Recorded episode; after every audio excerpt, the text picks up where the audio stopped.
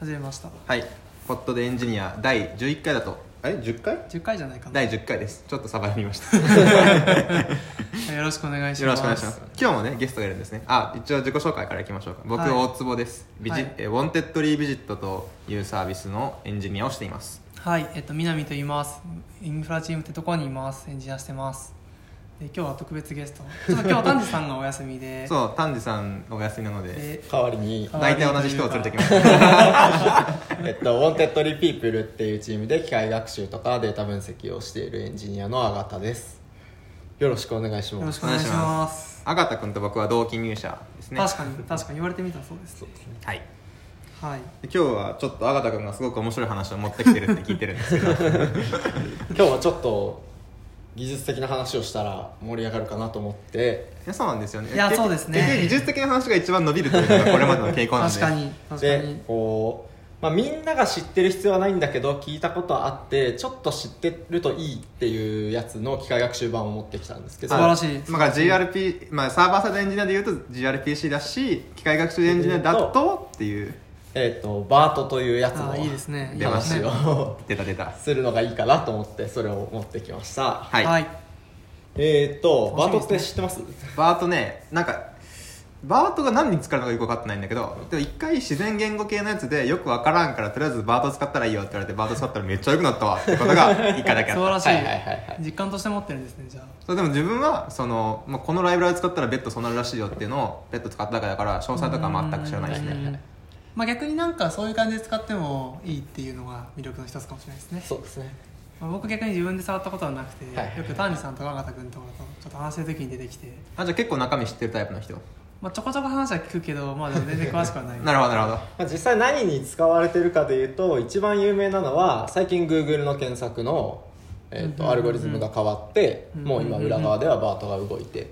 いるらしい、おーバートは自然言語に強いんですか？そうです。バートっていうのは何かっていうと自然言語処理の、えーとまあ、モデルの名前と言っていいのかな、論文の名前でありモデルの名前であり手法の名前うん。です。で具体的にはバートは何がすごいかというと1個のモデルで、えー、と複数のタスクを解ける、複数のタスクってのは例えばどういうことを指してるの？うんと例えば自然言語処理でよくあるタスクは、えー、とクエスチョンアンサリングっていうタスクがあります、うんうんうんクエスチョンが与えられてそれの答えを、えー、とあるドキュメントがドキュメントとクエスチョンが与えられて、うん。それの、えー、とアンサーをどっかから探してくるっていうタスク、うんそれはクエスチョンっていうのはじゃあ日本に関するウィキペディアを与えられてでじゃあ日本で一番高い山なんですかってそういうみたいな感じですそうですね。まあもうちょっと簡単だけどそこまで難しくないけどなんか例えば、えっと、ウィキペディアの「雨」っていうものの説明が与え文章が与えられてる時に、えっと、雨ができるのはどこでできますかっていう質問が与えられて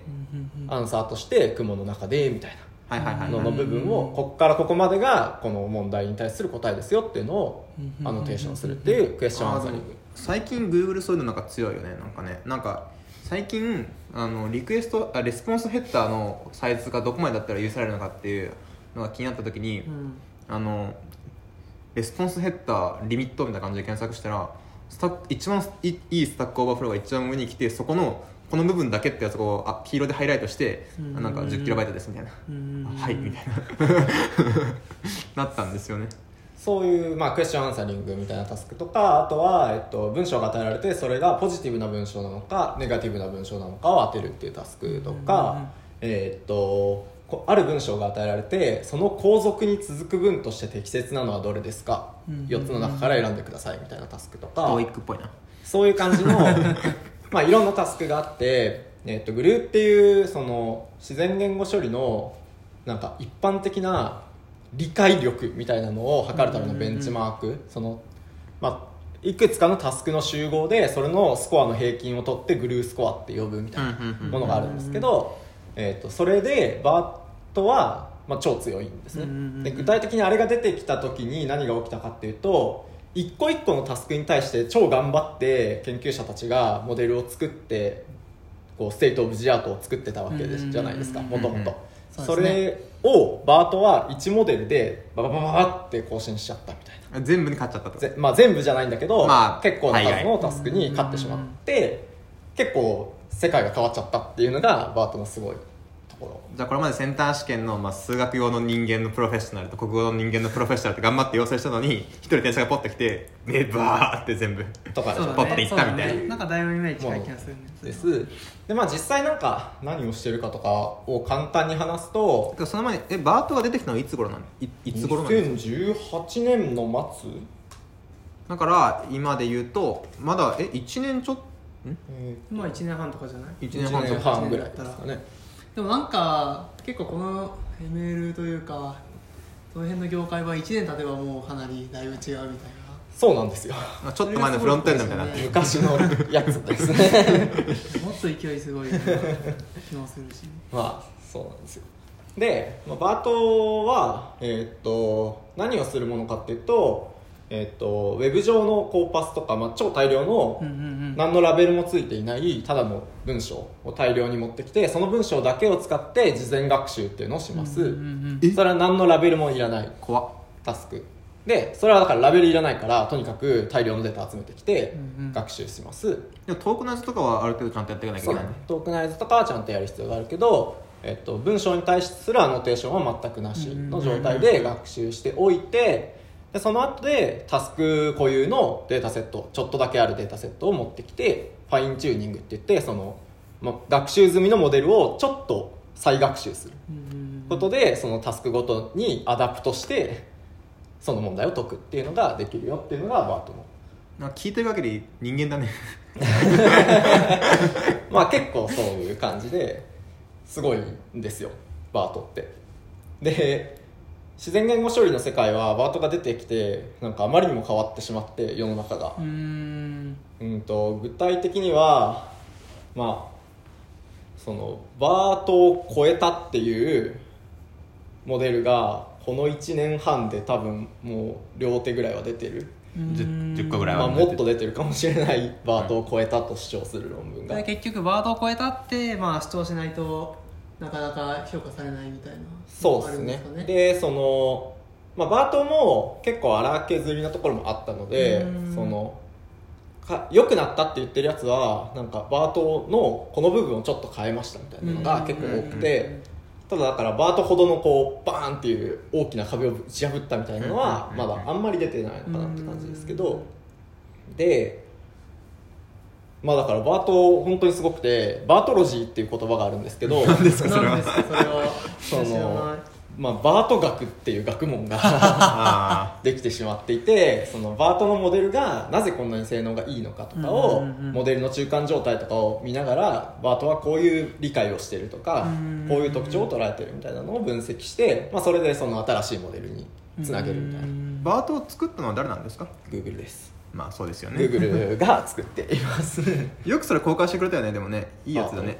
まあ研究者のコミュニティだから、まあそうあとまあやっぱりリサーチャーは優秀な人たちを採用したいから、そうなるとやっぱり我々のチームすごいぞっていうのをどんどんアピールしていくっていうのがうん必要なんじゃないですかね、ちなみに BERTってどういう意味なんですか？ bidirectionalみたいなとこだけ覚えてるんだけど。えーっと何の略かというと bidirectional encoder representationレプレゼンテーションどこに行った？リプレゼンテーション。あリプレゼンテーション。あるでしょフロムトラン。スフォーマーズうーん。from? フロムトランスフォーマーズで。なんかすごくアニメっぽくなったけど大丈夫？えっとまあ これはちょっと歴史があってトランスフォーマーっていうなんか自然言語処理で結構すごい盛り上がったモデルがあってそれは2017年とかに出てるのかな「アテンション・イズ・オール・ユニード」っていう論文があってそこでトランスフォーマーっていうモデルが提なんか供されて。機械学習系の論文の名前結構かっこいいの多いよね。よね。そうだよね。っていうのが、まあ、コンテキストとしてあってそのトランスフォーマー自体もものすごく流行ったんですよ、当時、えっと、ニューラル機械翻訳っていう分野で圧倒的な性能を出してしかも計算学習スピードも速かったのですごく流行って、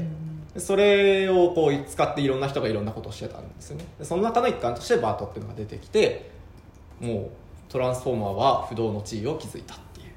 感じ。その不動の地位を築いてから1年でバートがボーンってきたってこと そういうスピード感ですね、まあ、両方トランスフォーマーズも Google のとかな確かそんな気がしますどこだろうなんか「All You Need Is Attention」っていうのはいやなんかあなたくんからそれも名前は教えてもらって概略も教えてもらったけど。すごいんですよ。ちゃんと覚えてるなんかバートのアッシュみたいなアッシュっていうかちょっとエンハンスしたのになんかちょっとおしゃれな名前ついてるのあるよね。ある。えっ、と一番わかりやすいのはアルベルトとかロベルタとかバートっていうのが含まれてるしうん。あとはバートってそのセサミストリートのキャラクターなんですよ。あそうなんだ。あそうなんだ。バート君ってうん。言ってえー、とこれもまあ歴史があって その一個前にエルモっていう自然言語処理で結構話題になったモデルがあってあそうなんだ。でそれの発展系として出てきたのでで似たような目的意識で作られてるので、いやおしゃれだね。おしゃれなんでバートめちゃめちゃおしゃれじゃん。でそれの発展系でバイドゥかなが出してるのがアーニーっていうまたこれもセサミストリートのキャラクター。そういう歴史があるのでオフィスオアシスにクッキーが置いてあるんですけどそのクッキーにセサミストリートのキャラクターが印字されてるので ML エンジニアはそれを積極的にこう 購入して懐に入れています。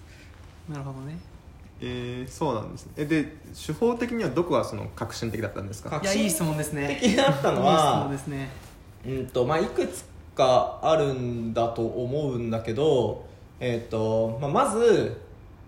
何もラベルのないテキスト情報を大量に集めてきた時にそれをもとに何らかのモデルいい感じのモデルを学習したい。ってなった時に、えー、と人類が今までやってきた一番分かりやすいのはラングエッジモデルっていうやつで、えー、と今までの単語から次の単語を当てるっていうタスクを解く。ああはいはいこうやって学習しておけば、えっと前のコンテキストを理解してなければ次の単語は予測できないので、うんうんうん言語っていうものをなんとなく理解したモデルができるだろうっていうのが、まあ、最初にありました、ワードトゥーベックもそんなアプローチだよね。まあ、似たような感じですね、まあ、ちょっと違うけどワードツーベックはある単語に対してその周辺の単語を予測するとか、うん。まあ、その逆をやるみたいなタスクを解くことで、えっと似たような単語の意味が似たようなベクトルになるようにうん。配置するってものです。でまあそんな感じのがいくつかあるんですけどえーっとまあワードツーベックは単語に対してしかベクトルを与えることができない、はい。これに対してそのランゲージモデルだとその最後文を全部食べさせた後の最後のベクトルっていうのはうん。なんか全部持ってるような期待があるじゃないですか。その前のコンテキスト全て、っていうので文単位に対してそのベクトル表現を得るみたいなタスクとしてはランゲージモデルが一番メジャーだったんだけど、えっとそれはその昔は昔って言ってもまあ そんなに昔じゃないんですけど。まあまあまあまあまあバート以前バート以前いわゆるその RNN っていうやつで、えっと学習しているのが一般的でした、リカレントニューラルネットワークはい。うんうんうんでまあ自然言語処理はちょっと前は RNN だったんですよひたすら、うんうんうんそれが、えーっとトランスフォーマーの登場によって世界が結構変わって、うんうんうん。トランスフォーマーっていうのが超いいっていうのが分かってきて、うんで、えーっとラングエッジモデルの考え方をトランスフォーマーに適用しようっていうのをつまり、えーっと今までは RNN を使って次の単語を予測するっていうタスクを解いてたけど、次はトランスフォーマーを使って次の単語を予測するっていうのをやりましょうっていうのが出てきました。でこれもまあ結構大きなそのブレーキングチェンジの一つちなみにちょっと整理をしたいんだけど RNN って僕の理解だと基本的にはなんかそのまあベクターいくつか出てきてで一つはコンテキストみたいな感じで次にまた入ってでそこに結局毎回入ることでそこにコンテキストが残っていて、まあ、それによってその例えば文脈みたいな情報とかを残しているってものだと思っています、はい。でトランスフォーマーってなんかどういうものでしたっけトランスフォーマーをここで口頭で説明するのは非常に難しいです 申し訳ない。えーっとえっとトランスフォーマーは面白くて、えっと、アテンションっていうものを使って、えっとその周辺の時系列情報を集約するっていうモデル、RNN はその今のトークンを食べて、うん。コンテキストっていうベクトルを作って、うんそれを次の単語に渡すことで、うん。その1個前の単語の情報っていうのを伝播するんだ。まあ、なんかですけど、ネネットワークに一緒に入るみたいな感じで、ね。新しいワードのベクターと、はい。前のコンテキストのベクターとっていうトランスフォーマーはちょっと違っていて、えー、と全部のトークンを一気にバッて入力します、んうんうんそうするとこのトークンからは、えー、と2つ左のこのトークンに0.8ぐらいの注目を与えてほしいですみたいな。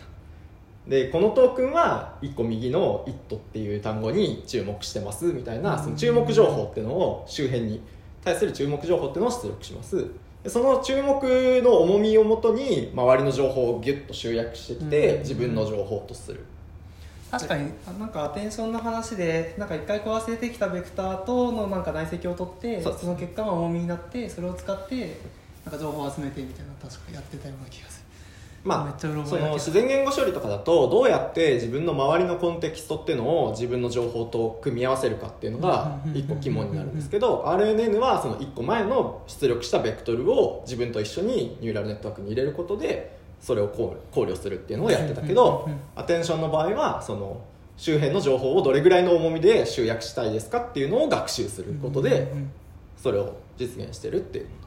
そしてその前提でじゃあトランスフォーマーとさらに言語モデルの考え方を使うっていう時に具体的にはどういうアプローチになるんですかね、えーっと。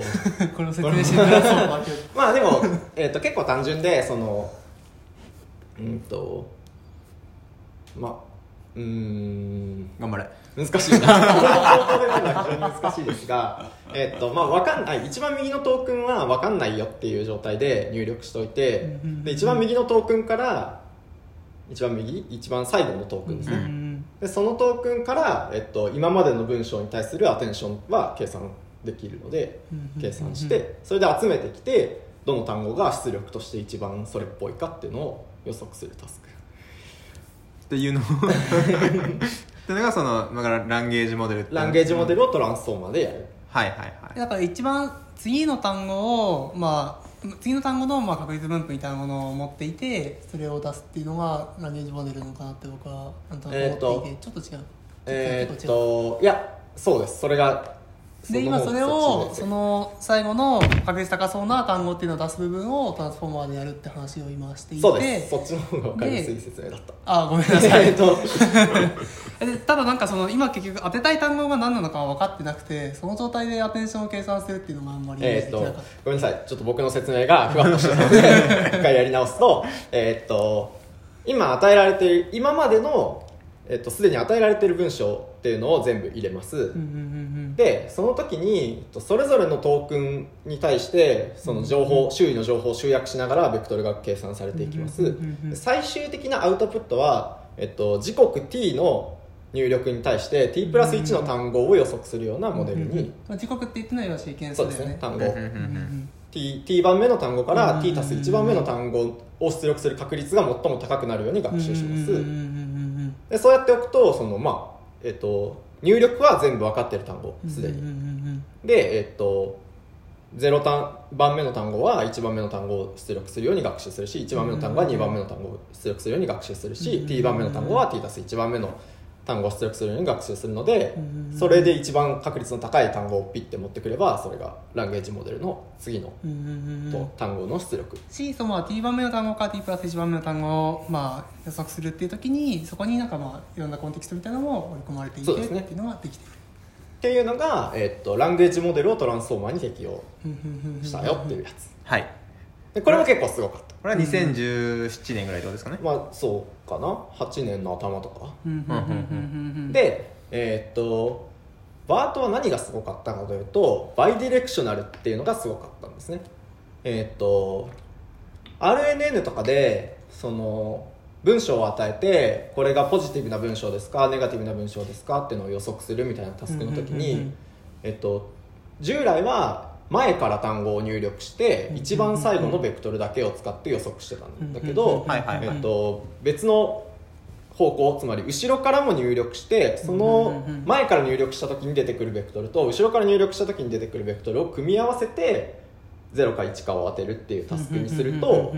精度が上がるっていうのがもともと昔から知られていてうん。まあありそうだなとはちょっと思うねで、えっとさっきのランゲージモデルの考え方でやってしまうと前からしか情報を入れることができない。んですよね、なので、まあそういう言語モデルだから。そういう言語モデルだから。で、えっと後ろからの情報もあった方がいいに決まってるっていうのがバートの基本的な考え方で、じゃあ前からも後ろからもコンテキストを集めつつでも全部の文章入れちゃったら何予測もへったくれもないじゃないですか、うんうんうん自分、えっとそうだね自分をただどど何を予測したいのかよく分からない。知ってるっていう。全部知ってるからっ っていうのが問題だったんですよね、うん。でそこでバートが提案したのがマスクドラングエッジモデルっていうもので、うん。入力文のうち15%をマスクっていうダミーのトークンに置き換えてしまう、うんうんうんうんで出力は元の文章を完全に復元するように出力学習する。うんうんうんそうするとそのマスクっていう単語で置き換えられてた隠れてるやつを周りの単語の情報を頑張って使って集めてきてこの単語何だったんだっけっていうのを予測しないといけないので、えー、と周囲の情報を全部理解する必要があるよねっていうのがこれが結構すごかった。なるほどなんかね、まあ、すごいんだろうけど聞いたらもうなんかちょっと考えただけやんけ。って気持ちになっちゃうよね こういうのってね、まあもうちょっといろいろ本当はあるんですけまあもちろん。いやでもなんか、まあ、基マスク本的には。2から結局その辺から拾ってきた文章を全部そのまま使えるっていうのは確かにそうだしいいですよね。だからまあバートの,、まあ、だからその学習機の気持ちになるとなんか知らない言語をいきなりボンっていきなりロシア語を与えられてこのこの部分に入る単語は何ですか？ってタスクを無限にやってったら無いいつの間にか言言語ロシア語が分かるようになっていると。っそういうことですね。そうだね。ていうような話だよね。っていうのが、まあ、 BERTで実際のタスクに解くときはそれで学習したベクトル表現とかを別の、えー、と分類器にかけるとか、うん後ろにニューラルネットワークをさらに足して、えー、と classifier classification のタスクを解くとかっていうことをするのが BERTです。でこれは結構すごくてこれ結構すごくてですねえーっと機械学習の人たちってそのまずベースラインを作れっていうのがすごい一般的にみんなやらなきゃいけないこととしてすごい意識してるんですよね。うんそれは一一個の分野でって話。そそれとも今から何かを作る時って話今からプロダクションでなんかこういうのをやりたいんだよねって思ってちょっとモデリングしてみようかなってなった時にまず初手に何をやるかっていうのはすごく重要で大体こう解釈可能なモデルとかを最初は使うんですよね。うん。ニューラルネットワークとかじゃなくてもっとそのカウントなんかのカウントとかそういう地道な特徴量を集めてきて単語の出現頻度とかを集めてきてそれの20次元ぐらいのベクトルをなんか例えばただのナイブベイズにかけるとかうん。そういうのを最初はやるんですよ。でちょっと発展してなんかワード2ベックを持ってきたりとかしてでもニューラルネットワークを使うとかっていうのは結構こう終盤のネタなんですよね。感覚的には。もうとりあえず精度を上げる段階だからもうそその作ったものがどうしてこうなるか分かんなくてもとりあえずいいよっていうフェーズ。まあ、しかもニューラルネットワークにしたからって精度上がんないんですよね大体。大体の場合は。うん特にその言語を使う系のタスクの場合は特に上がらなくて具体的には例えば僕らのサービスでやっているので言うとえっ、と役職情報をなんか正規化していくつかのクラスにマップするみたいな。うん部長課長とか。ですねあとは、えー、とソフトウェアエンジニアって書いてる人と,、えー、とエンジニアリングって書いてる人と iOS エンジニアって書いてる人とみたいないろんなこう表記があるのをうん。エンジニアっていうのにまとめるとかっていうのをやりたいんですけど、まあ、そういうのってその自然言語的に解くから初手何やるかっていうとエンジニアっていう単語が含まれてる回数とか、はいはいはい、そういうので最初始めるわけじゃないですか。もうシンプルにペット作れる何かでね。で、まあ、どのぐらいかなっていうのを見てでちょっとワードツーベックとか使ってみようかなみたいなのをやってで大体それで出る精度と、まあ、タスクにもちろんよるけどニューラルネットワークをいきなり突っ込んでやる精度だと大体こう人間が見て特徴量を設計していい感じに作ったモデルの方がいいことの方が多いんですよね、うん。なるほどね。取り扱いも楽だし。うんうんうんと思いきや バートが出てきてしまったことによってそれが結構話が変わってきてしまってるっていうのが 今あるなと思っていなるてほど。まあだからそこら辺の人間がちょっと設計して考えましたぐらいのものには全然勝っちゃうみたいな。まあ扱いやすいっていうのはちょっとバートは扱いにくいのでサイズがでかいから、うん。はいはい。ただ精度みたいな話で言うと結構本当に強いんですよ、でこの前僕あのハクビシンさんと一緒にハクビシンさんというのはうちのエンジニアですねと一緒にカグルのコンペあるコンペに出たんですけど、はい。えっと、まあ、自然言語処理のタスクでうん。言語が、まあ、自然言語のテキストがバーってあってそれのラベルを当てるみたいなタスクなんですけど神楽って結構こう何やってでも精度上げに行くからこうん。うすごいなんか地道な前処理例えばなんか URL を1個に正規化するとかうん。絵文字を顔文字顔文字と絵文字をトリムするとかすごいそういうのやるんですよね。まあ、ちょすごい細かいチューニングというか。でそのあるカテゴリーに属する文章の中で出てくる単語の出現頻度とかをめっちゃ数えてなんか TFIDF とかすごいいろんな特徴量頑張って作ってっていうのをやるはずだったのに、はい。結局勝者のソリューションはほぼ全部バートでまあしかもその前処理すらしてないんですよね。えー、あそうそういうの強いんですね。ほぼ前処理してなくてそれで勝っちゃうんだって 思ったわけですよ。えちなみにさ別にバートを使うみたいなのあごめんちょっとこれ脱線なのかもしれないけどいいろんな人がやってたのかなと思っていてその人は何が違ったんですかね？うーんまあいくつかありますがうん。バートもなんか結構使い方が難しいんですよね。そのハイパーパラメータチューニングとか、バートはさっき言ったようにその事前学習のためのモデルなので、うん。それを実際のタスクに適用しようと思うとその上になんかニューラルネットワークをちょっと重ねるとかするんですね、うん。その重ね方とか、うん。はいはいはい。まあ、その人はなんだろうだからバートのプレートレインでのモデルバーって持ってきてそこになんかいくつかネットを重ねて、まあ、さらに追加学習してっていうので結構かなり良かったみたいな、大体まあみんなそんな感じ。上位ほとんど本当にバートだったんですよね。でバートの派生系のモデルいくつか持ってきてアンサンブルするとかうん。そういう人もいたけど、まあ、だからほとんどバーバートベースのものをえ使っていて、あがたくんはバート使わなかったんですか？いやバートを使いました。当然のように。ーまあみんなその一味の一人ですね。でそのいやこれ結構難しい話だなと思ってその初手バート初手ニューラルネットワークって言われたら僕例えばインターン生が来てうんうん。いきなり初手ニューラルネットワークでやりますって言われたら、その待て待て待てって 思うわけですよ。なるほどなるほど。だけど今初手バートって言われてもそんなに筋悪くないかもしれないわけじゃないですか、まあねまあ、計算量とかの問題あるから、うん。ちょっとそこまで簡単な話じゃないにしろ、そのどっかのタイミングで初手が変わるっていうのはあるなと思っててん。困ったなと思ってるんで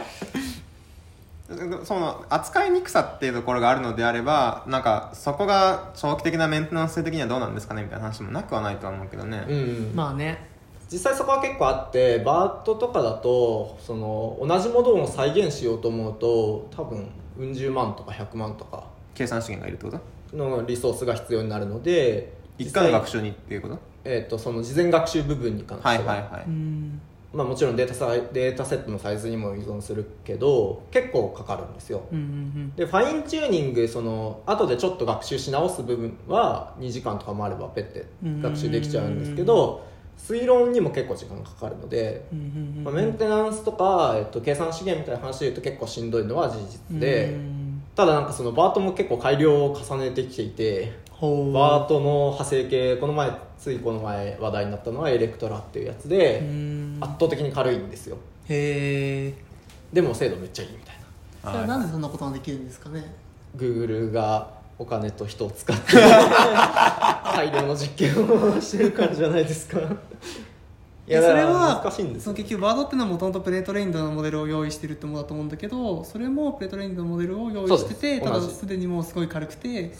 でまあ、推論もすごい速いみたいなものになっている、はい。すごいですね。僕昔ちょっとその会社と違う仕事仕事というか、まあ、プロダクトやってる時に、まあ、自然言語系のタスクをちょっと解くことがあって、うんで僕はちょ、まあ、その ML 部分はちょっとパートナーの方に任せててちょいい感じでやっといてって言ったらちょバートがいいっぽいわっつってバート使い始めてなんか結構遅いって話になって、うん僕らの目標的にはその文章を送ったら200ミリセックで返してほしいっていう目標があったんですよ、結構それが難しかったんですよね。ででどうすんの？とか言って「まあいいや任した」ってほっといたら「めっちゃ速くなったわ」って言って「えー。どうしたの?」って聞いたら「レイヤーの数減らした」って言って。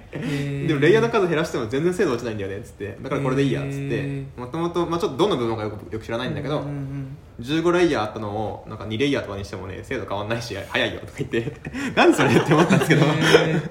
まあ結構タスクによってはあり得ると思います。まあ文章のカテゴリーを当てるっていうタスクだったんだけど僕文章のの文章の難易度とかに依存して、まあ、かなり削れるとは思いますね、うん。ドメインが少ドメインとしてその例えばなんかなんだろうな。仕事文脈しか絶対にこのデータセットにはないっていうのが分かってるなら仕事文脈の学習だけすればいいので、レイヤー数はかなり少なくてもそれなりの精度が出るとか。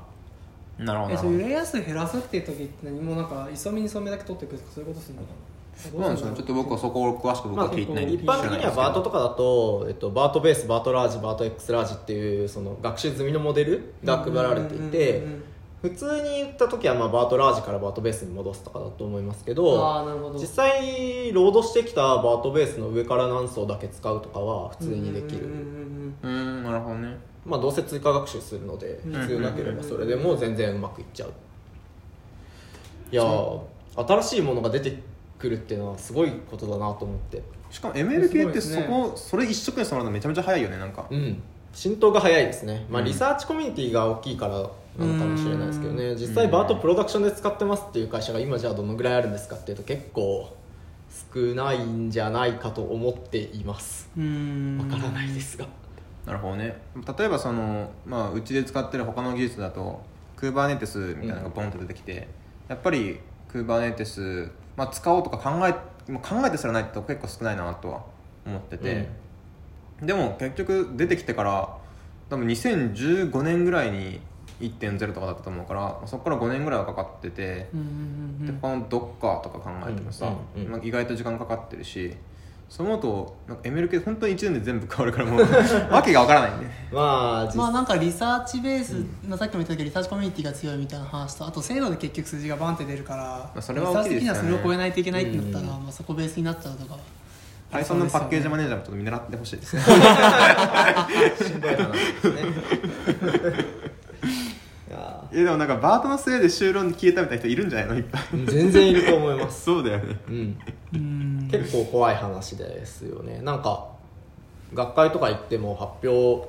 の内容を見ると提案手法のところはほとんどバートで、うん。まあ、ほとんどっていうと言い過ぎですけど、まあ、バートの人が結構多くて、うん。結局そのモチベーションとかアイデアの部分でしか勝負があまりできない。うん。つまりなんか人間がちょっと工夫した特徴量をもとになんかやるとかやるよりもバートでバンって殴っちゃった方が精度が良くなっちゃったりするもんだから、うん。その問題固有の工夫とかがあんまり生きなくなっちゃううんとかはあって結構大変。じゃあ問題こういうのって話で言うと、まあ、英語ってトークナイズ簡単じゃないですか、はい。とりあえずでも Ruby だったら12文字ぐらいで書けそうな、うん。わけだけど日本語の場合ってどうトークナイズするかによって結構そこ変わったりするのかなと思ったんだけど、はい。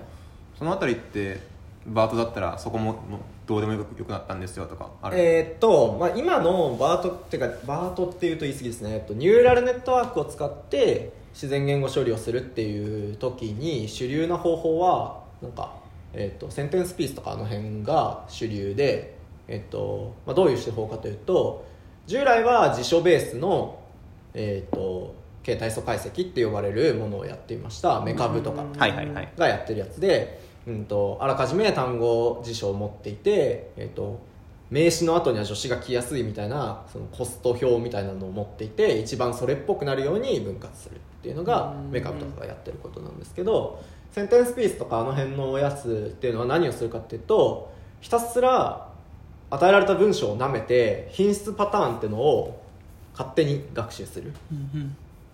ですね。だからえっとなんだろうな。例えば「新しい」っていう単語文字の後に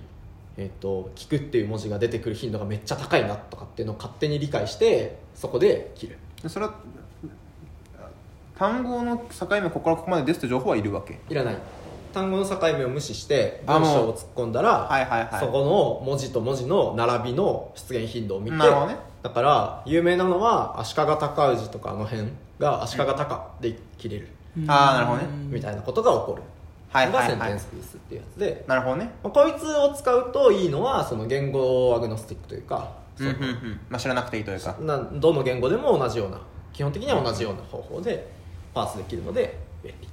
えていうのが今は流行っています。ー、でもそれで言うとさ英語の場合さなんだろう単語より切れる可能性があるみたいなこともちょっとあったりするんじゃないのかなと思ったんだけど、うん。例えばなんとか IZE みたいなここでさ、切るみたいなところまで行ったりすんの？えっと実際そうなっていてむしろそれが嬉しい。ああそうなんですね。あじゃじゃあ本当に文字ごとに切っていくんだ。文字ごとに来ていきます。だから ING とか普通に出てくるし、うん。なんか普通に人間っぽくなってきてまあそうウケるね。まあえっといろいろ実は派閥もあってまず最初に形態素解析とか単語分割をした上でもう一回そのさっきのやつ統計的な手法で切るっていうのをやるっていうパターンもあります。うんワードとかはそっちなんじゃないかな？ワードピースって呼ばれて。ままずワードに切ってその後それをさらにピースに分割する。どはいはいはいはい。その時ってスペースは1ピースになるの？えーっとねスペースはならないかな。あれ？えじゃあそれってその1回文章があった時に全てのスペースを空文字列に置換した状態から学習しても変わあーごめんなささい。そそれはないです。それはないです。いははは。えっ、ともうもうちょっとワードピースって呼ばれている方法だとまず最初に単語分割をするので、えっとスペースをまたいだ分割の仕方は起きません。うん。ワードで最初に切ってるから。うん。でえっ、と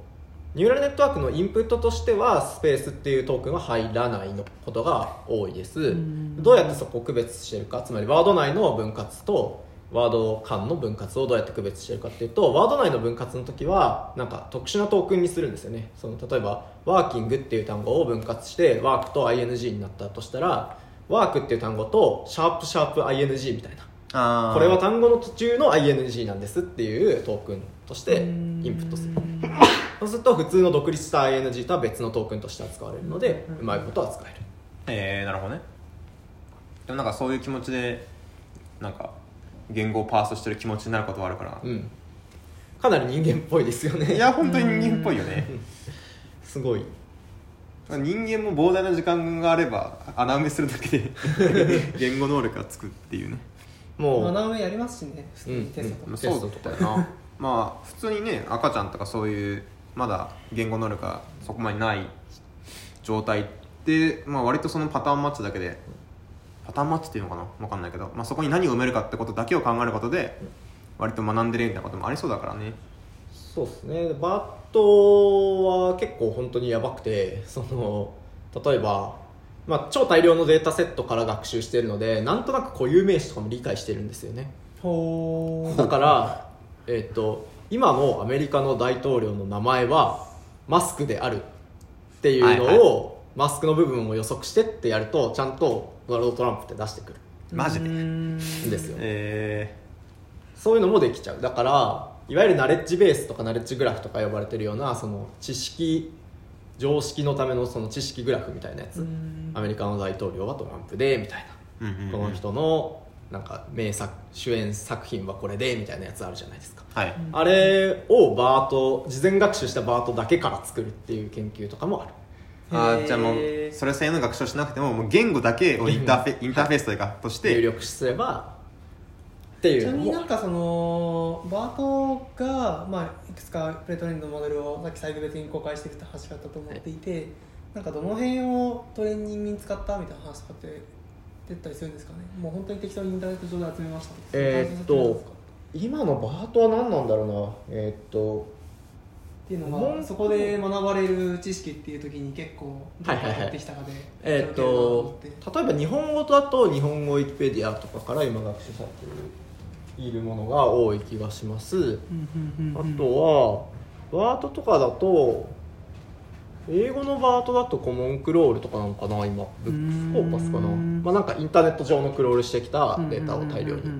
それどんぐらいデータいるんですか？えすごいたくさん。たくさん。まあバートは実際なんかありあるほどいいので基本的には。たくさん。怖いね。怖いんですよ。バートすごいっすよ。日本語は東北大学の研究室がえっと学習済みのモデルまあ他にもいくつかあるんですけどじゃあこれ共同だよ。そうですね。複数のいろんな人たちが学習済みのモデルを提供してくれていてトランスフォーマーズっていうそのバートを簡単に扱うためのライブラリーみたいなのがあるんですけどそれで簡単にえっとなんかじゃあじゃあって渡すだけで JA って渡すだけでいい感じにその学習済みのモデルがもらえるみたいな状態にはなっているので簡単に試すのもできるへだからもう本当初手バートですよ。えちなみにそのバート翻訳みたいなところにもうまく使えるんですか？えーっと翻訳タスクとかは実はそんなに得意じゃないと言われていてバートそのものは、たまあそんなだね。生系としては結構いろいろ研究されててうん。例えば Facebook えーっと、まあ、派生系ですごい Facebook も Google も似たようなことをやってるんですけどえっと全ての問題をそのテキスト生成のタスクとして解くっていう